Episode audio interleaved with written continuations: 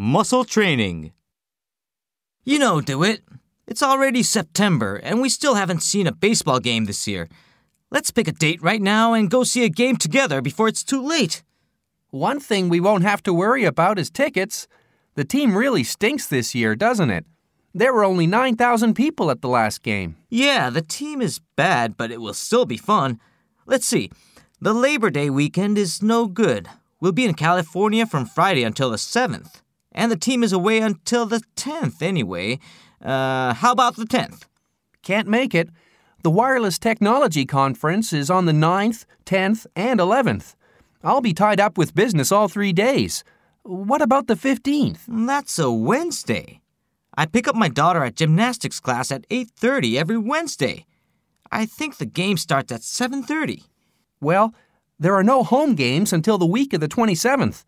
Are you available any of those days? Uh, now wait, the 27th is my wedding anniversary. I can't go on that day. Hmm, this is harder than I thought. How about the 28th? Fine. I'll mark it on my calendar.